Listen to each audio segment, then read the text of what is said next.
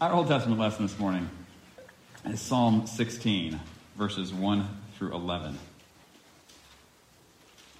And before we read, let us pray.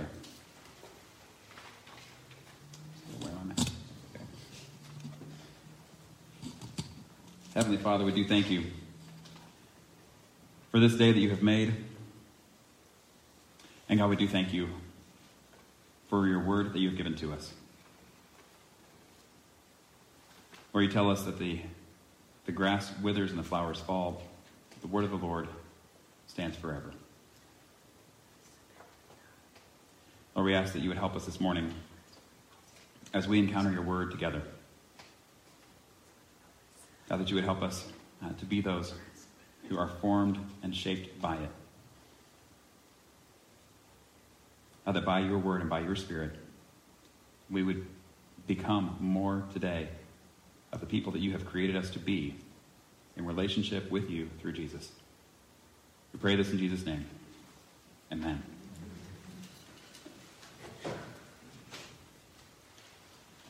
Psalm 16, verses 1 through 11.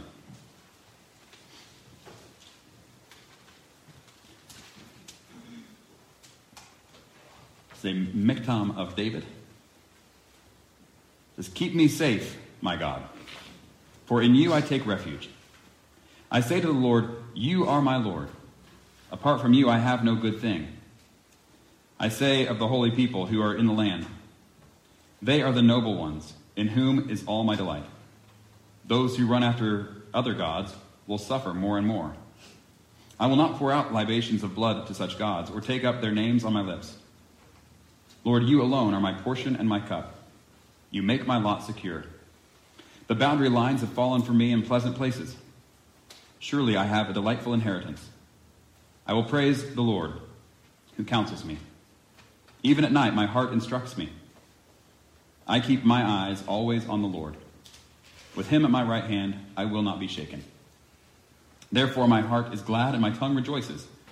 My body also will rest secure, because you will not abandon me to the realm of the dead, nor will you let your faithful ones see decay. You make known to me the path of life. You will fill me with joy in your presence, with eternal pleasures at your right hand. Turning then to our New Testament reading, Acts chapter 2, verses 22 through 36. This is uh, on the day of Pentecost when the Holy Spirit has come down on the disciples there in Jerusalem, and the crowd gathers and is wondering what in the world is going on. Um, maybe they've just been drinking too much, and Peter addresses that and using words that should be familiar if you're paying attention to that psalm. Uh, picking up partway through what he's saying, this is verse 22 and following. It says, Fellow Israelites, listen to this. Jesus of Nazareth was a man accredited by God to you by miracles, wonders, and signs, which God did among you through him, as you yourselves know. This man was handed over to you by God's deliberate plan and foreknowledge, and you, with the help of wicked men, put him to death by nailing him to the cross. But God raised him from the dead, freeing him from the agony of death, because it was impossible for death to keep its hold on him. David said about him, I saw the Lord always before me. Because he is at my right hand, I will not be shaken. Therefore, my heart is glad and my tongue rejoices. My body also will rest in hope, because you will not abandon me to the realm of the dead. You will not let your Holy One see decay. You have made known to me the paths of life. You will fill me with joy in your presence. Fellow Israelites, I can tell you confidently that the patriarch David died and was buried, and his tomb is here to this day. But he was a prophet and knew that God had promised him on oath that he would place one of his descendants on his throne. Seeing what was to come, he spoke of the resurrection of the Messiah, that he was not abandoned to the realm of the dead, nor did his body see decay. God has raised this Jesus to life, and we are all witnesses of it. Exalted to the right hand of God, he has received from the Father the promised Holy Spirit and has poured out what you now see and hear. For David did not ascend to heaven, and yet he said, The Lord said to my Lord, Sit at my right hand until I make your enemies a footstool for, footstool for your feet. Therefore, let all Israel be assured of this God has made this Jesus, whom you crucified, both Lord and Messiah. This is the word of the Lord. Thanks be to God.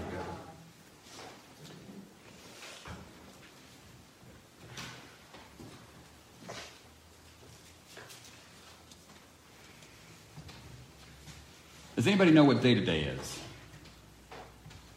I'm not. I'm not that off today. Sunday the twentieth. That is correct. Um, and when I say what day today is, uh, yeah, we can go with the day of the month. We can go with the day of the year. Um, but specifically, I'm asking about the day of the week, and it is it is Sunday. And the reason that we gather together on Sunday is, as said at the beginning, um, we gather together to worship our Lord and Savior Jesus Christ. The reason we do so on Sunday is because it is the first day of the week. And there's something kind of special that happened on the first day of the week, uh, one week many years ago. And this is what we're going to read about today. And this is uh, John chapter 20, verses 1 through 10. This is, this is the reason we gather on Sundays, even to this day. John 20, verses 1 through 10. As early on the first day of the week, while it was still dark, Mary Magdalene went to the tomb and saw that the stone had been removed from the entrance. So she came running to Simon Peter and the other disciple, the one Jesus loved, and said, They have taken the Lord out of the tomb, and we don't know where they've put him. So Peter and the other disciple started for the tomb. Both were running, but the other disciple outran Peter and reached the tomb first. He bent over and looked in at the strips of linen lying there, but did not go in. Then Simon Peter came along behind him and went straight into the tomb. He saw the strips of linen lying there, as well as the cloth that had been wrapped around Jesus' head. The cloth was still lying in its place, separate from the linen. Finally, the other disciple who had reached the tomb first also went inside. He saw and believed. They still did not understand from Scripture that Jesus had to rise from the dead. Then the disciples went back to where they were staying. All right. I don't know if you've ever been to an Easter sunrise service, but this is where that tradition begins as well, is uh, gathering as Christians on Easter Sunday uh, before the sun comes up, while it's still dark. And this is where the story of the resurrection begins, is uh, with darkness. This is why the video that we just watched was so dark. Is because uh, when Mary Magdalene shows up, that's what it still is. Now, I think there's a good reason for that that we're going to come back to in a second, but let's, let's just make sure we're all tracking with the events of that morning. So, first you have Mary who comes to the tomb, and what does she see? Well, it's still dark, so it's kind of hard to tell what she's seeing. But what she sees is that the stone had been removed from the entrance. And when she sees that the stone is removed from the entrance, what does she do? Does she go inside and investigate? No, she does not. she sees that the stone is rolled away and she's like, I'm out of here. She immediately jumps to the conclusion that somebody has taken the body of Jesus. Somebody has been messing with his tomb. And you think about that, it kind of makes sense. If you come home and you get to your house, especially if it's after dark, and you see you have no front door, you might want to call somebody before you just head on in. Maybe. And you probably are going to jump to conclusions as to how it got that way. This is what she does. She assumes that uh, someone has taken Jesus out of the tomb, and so she runs and she tells Simon Peter and the other disciple. Y'all remember who the other disciple is? It's, it's particularly fun in this passage because he has to use this language so much it gets really awkward to say. But this is uh, the disciple who wrote this book. This is John who refers to himself this way throughout as a way of having his identity as the disciple that Jesus loved, as though having the experience with Jesus, he's like, I, I cannot get over the fact that he loved me. I know who I am. crazier than that, he knew who I was. He knows who I am, and still he loves me. I can't get over that. And so when he's writing about himself, he doesn't even use his name. He's just the disciple Jesus loved. So he keeps using the other disciple, the other disciple, you know, the one Jesus loved. So you have Peter and, uh, oh, we should mention, when we talk about Peter, that's not his uh, given name either at birth. This is Simon Peter, which is how he's introduced here. Simon is the name that he had been given, uh, which just means hearing, listening, that kind of thing. And then Jesus changes his name to Peter, which means rock. So we have um, two people who have been, who are identified basically by the relationship to Jesus, as well as being disciples. This is who she runs and tells. And she tells them they have taken the Lord out of the tombs. That's all they know. And what's their response? Full speed ahead. They take off running. Uh, of course, John has to mention he did win the race. Um, look, competitive nature doesn't just go away. So, uh, so Peter and John run to the tomb to find out what in the world is going on. John gets there first, and he bends over, and he actually sees what's going on, but he doesn't go in yet. And then we have uh, Peter who comes along, gets there, and just straight in because it's Peter. This is this is kind of how he rolls, you know, just full speed ahead always. Act first, think about it later. And uh, so he goes in and he sees what's going on there, sees the evidence laying there. And then John goes in and it says he sees and believes. Um, well, we talked about Mary and what she saw. And what she saw is that the stone had been rolled away. And so what did she think? She thought somebody had stolen the body, right? Grave robbers, something. Well, what did Simon Peter see? When he gets there, he actually goes in. He sees more than just this, the stone rolled away. He actually is able to go in because the stone is rolled away. And he sees the strips of linen lying there, the cloth that had been wrapped around his head. This is what he sees. And what does he think has happened? We don't know. It doesn't tell us. Oh, don't you wish it would tell us? Luke actually tells us Peter goes away wondering what had happened. That's a fair assessment. And in this, you ever read any Sherlock Holmes? Oh my goodness. Every couple of years, I go through like another Sherlock Holmes phase where I just can't get enough of it. And, um, and one of the things I love about it, one of the things that initially drew me to the Sherlock Holmes stories, is that you get the perspective of Watson, who is right there and who sees all the same stuff that Sherlock Holmes sees. And you get to the end, and Watson's like, Yeah, I have no idea. And you're like, Yeah, I don't either. And then it explains, and uh, so Sherlock Holmes starts explaining and pointing out, Well, you remember when you saw this? Well, that's because this has happened. And he just walks through, and you're like, I saw all of those clues. I had no idea how they all fit together until he explained at the end. Oh, it's a fun ride. Anyway, this is kind of where I see uh, Peter and John. Is Peter sees the same evidence that John sees, and as far as we know, he goes away like Watson. I don't know. I, I see the stuff. I don't know what that means. And then we have John. What did John see?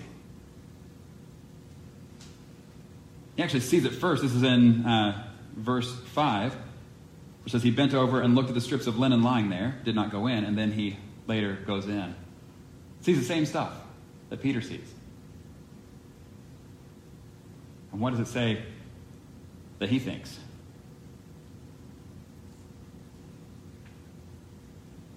It just says he believed. Believed what? What did he believe? Did he believe what Mary had said? That somebody had stolen the body? Is that what John believed? That would totally make sense if this is the only part of John you ever read. if you read the entire rest of this book, that's not how he talks about the word believe. The word believe is really big for him. And in fact, he says that the whole reason he wrote this book is so that you might believe that Jesus is, this is actually next page. Uh, last verse of John 20. But these are written that you may believe that Jesus is the Messiah, the Son of God, and that by believing you may have life in his name. This is how John uses the word believe. I don't think he has a different understanding of that word in this section. So when John sees the strips of linen and the cloth lying there, and he believes, it's he's believing that Jesus is the Messiah and the Son of God. Why? What is it about this evidence that leads him to that conclusion?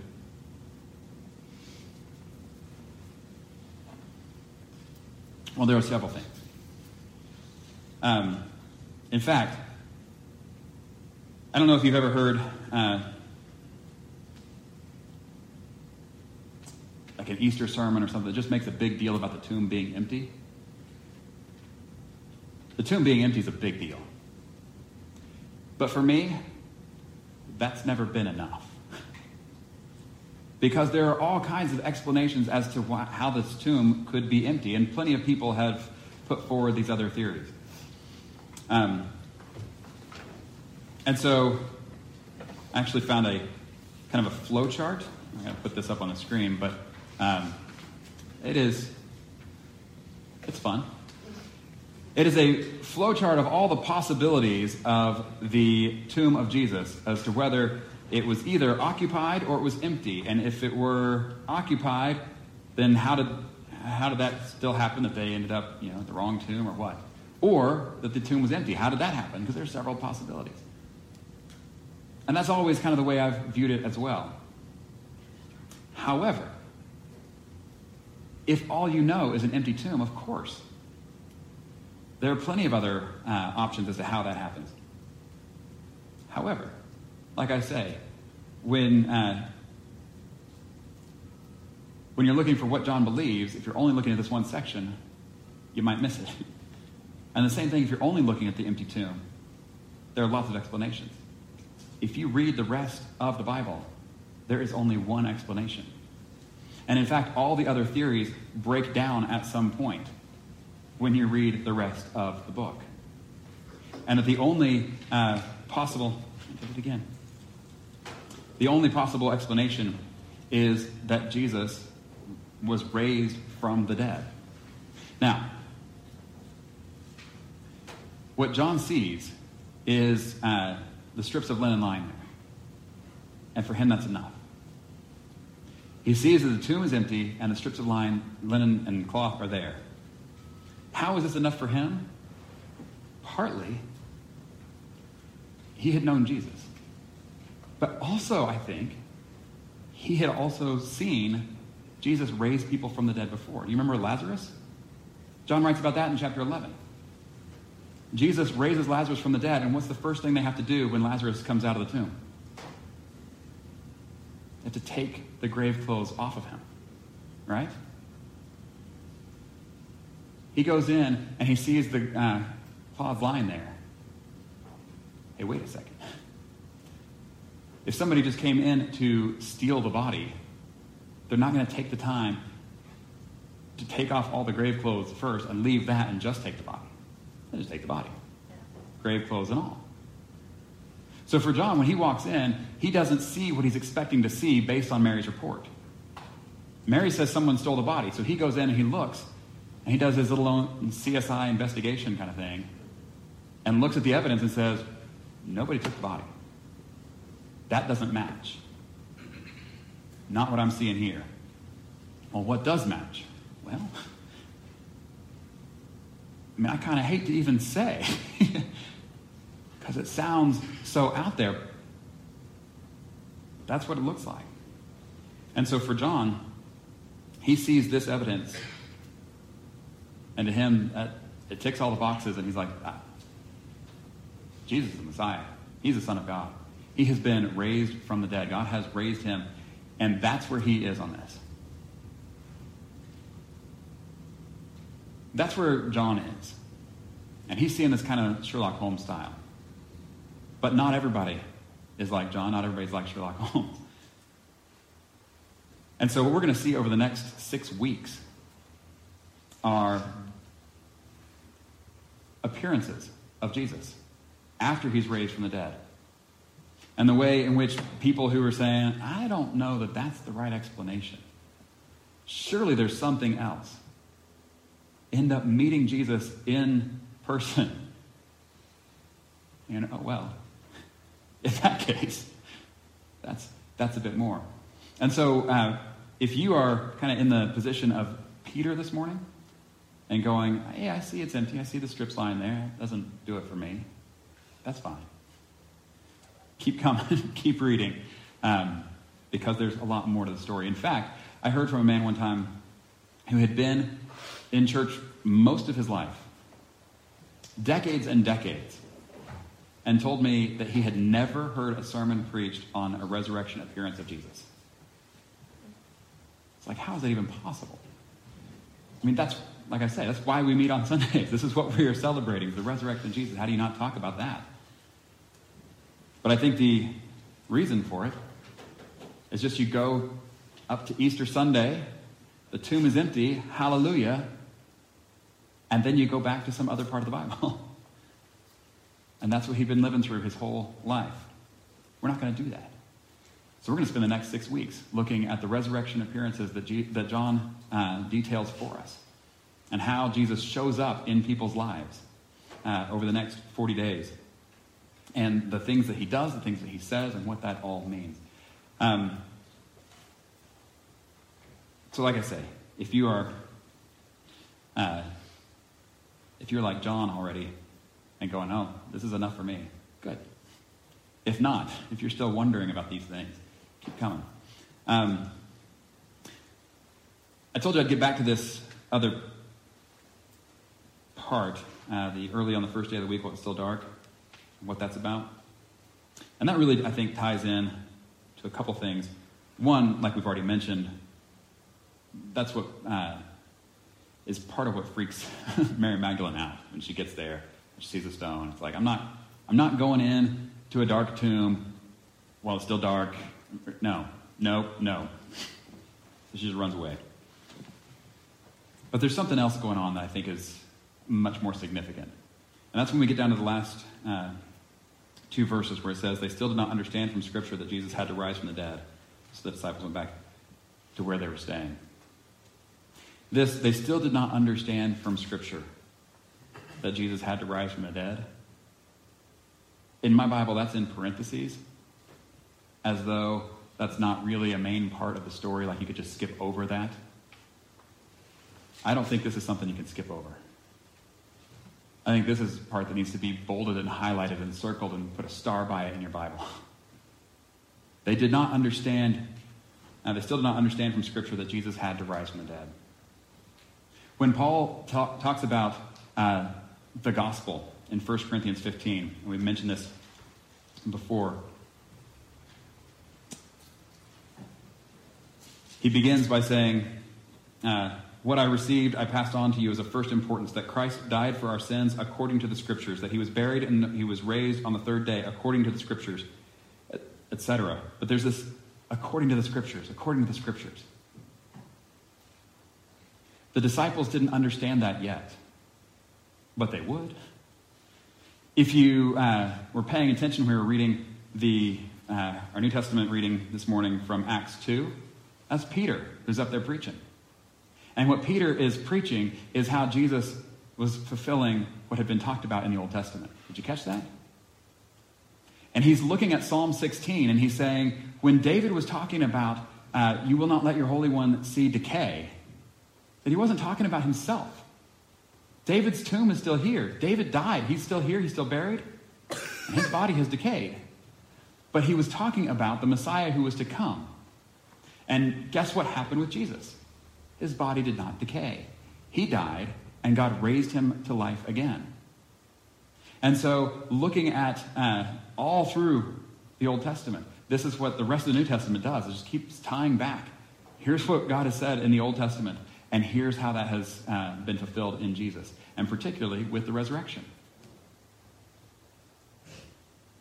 Paul even tells us if Christ has not been raised from the dead, then our faith is in vain. This is the thing. If Jesus didn't raise from the dead, we've got the wrong guy. And we need to be looking for somebody else. Why? Why is that such a big deal? And it's because, looking back, they see this is what the Old Testament has been talking about the whole time that God would send his Messiah, and that he would be killed, and that God would raise him to life again. This is the thing. This is the identifying mark of who this Messiah is. This is why when uh, John sees the strips of linen lying there, he believes. Even though he has not yet connected it to all the things in the Old Testament. He still has enough understanding uh, from what Jesus has been teaching to see him as Messiah for this reason. Well, like I say, it connects to that first verse of early on the first day of the week while it was still dark. And this goes all the way back to Genesis chapter 1. Back to the very beginning.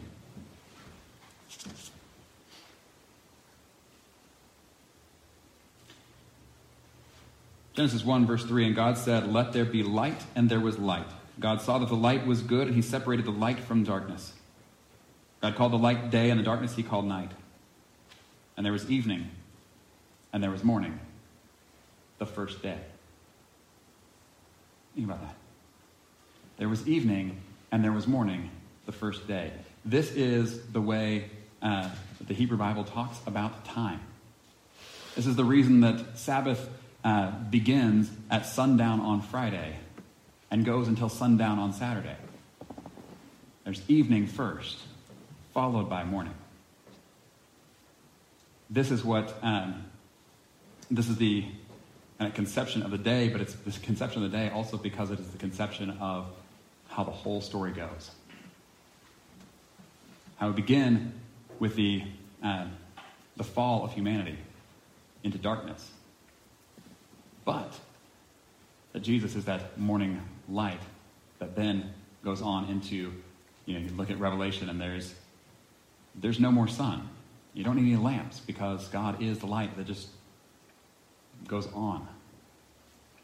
And so you go from this time of evening and darkness into uh, this eternal day. And right here in the middle is the turning point. Right here in the middle of all of human history, you have John tell us this early on the first day of the week, while it was still dark. She goes. And I think there's uh, something to that, obviously, and that's just how it happened. But I think there's also something to it where then John says they still did not understand from the scripture. That in their not understanding, it's still this mystery. That the everything is still obscured, kind of in darkness. But for the rest of the disciples, as the days go by, Jesus, the light of the world, shines on them and they're able to see clearly. At Pentecost, the Holy Spirit comes on them and they are able to connect all these dots they couldn't connect before and the light shines in their hearts in a way that they had not experienced before.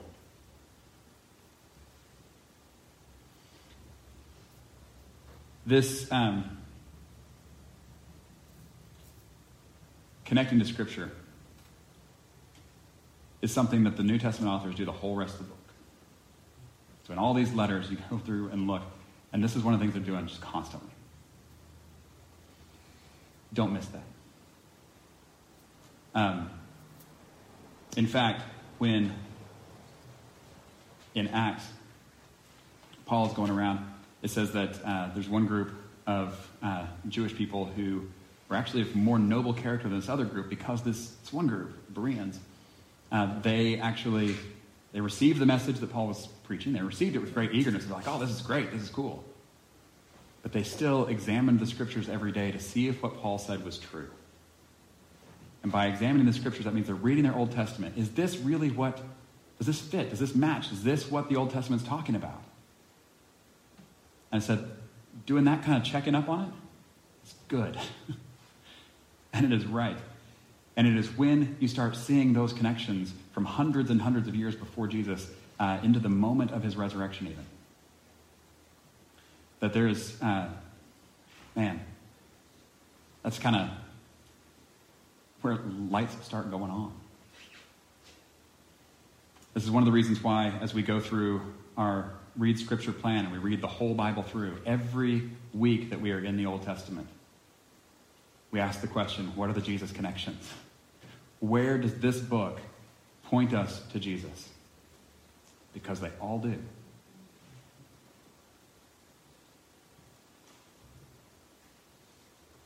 Like I say, uh, for John, he sees the linen, and that's enough for him. I don't know that'd be enough for me. I think I'm much more like uh, Watson than I am like Holmes. I kind of need it explained by the one who gets it.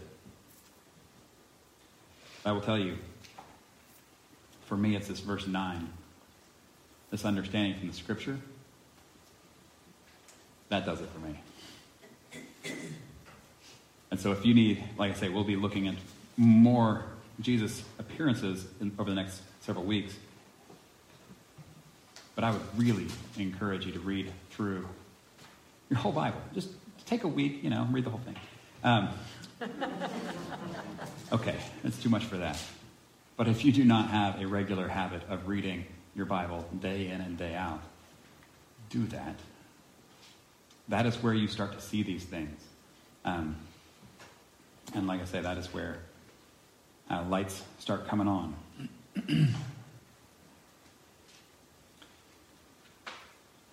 There's another way in which, uh, like I say, for everybody, this is kind of different. What Mary saw and what she thought, what Peter saw, what he thought, what John saw, what he thought. But there's another uh, way, and that's just in personal encounters with Jesus, we're going to look at more later. But Luke tells us of one that John uh, doesn't. And that is when Jesus is walking with some disciples on the road to Emmaus. And these are people who they had known that Jesus died. They had also known that some women had come, gone to the tomb and they said, somebody stole a body, maybe he's raised from the dead. You know, they, they'd heard the reports. And they weren't sure what in the world to make of all of it. You know what Jesus did? It was beginning with Moses and all the prophets. He began to explain to them everything that was written about himself in the scriptures.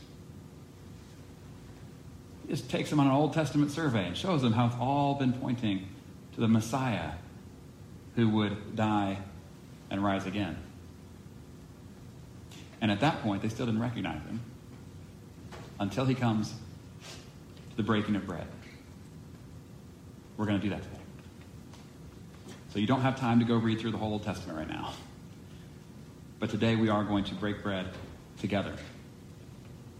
And uh, maybe for you, this will be where connections are made that you've not made before of who Jesus is and what it means for him to be the Son of God, the Messiah.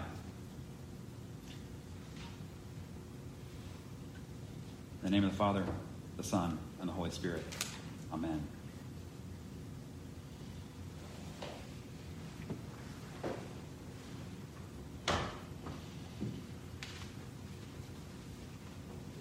Heavenly Father, we do thank you for this day that you've made. We thank you for all the days that you have made. Lord, we do ask that, um, that you would shine your light in the dark places of our hearts. Lord, we ask that you would shine your light in the dark places of our minds.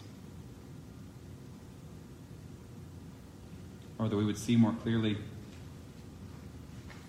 our own um, impurities, other motivation, or whatever else. we would see more clearly uh, in areas that have been confusing for us.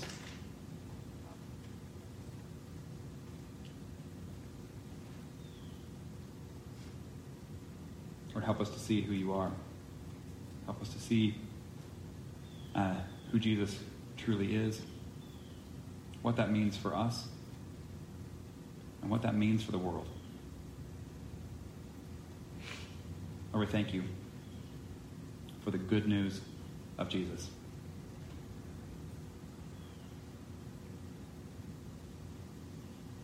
We pray you'd help us to never forget this good news and always be quick and willing to share the good news with others. We pray this in Jesus' name. Amen.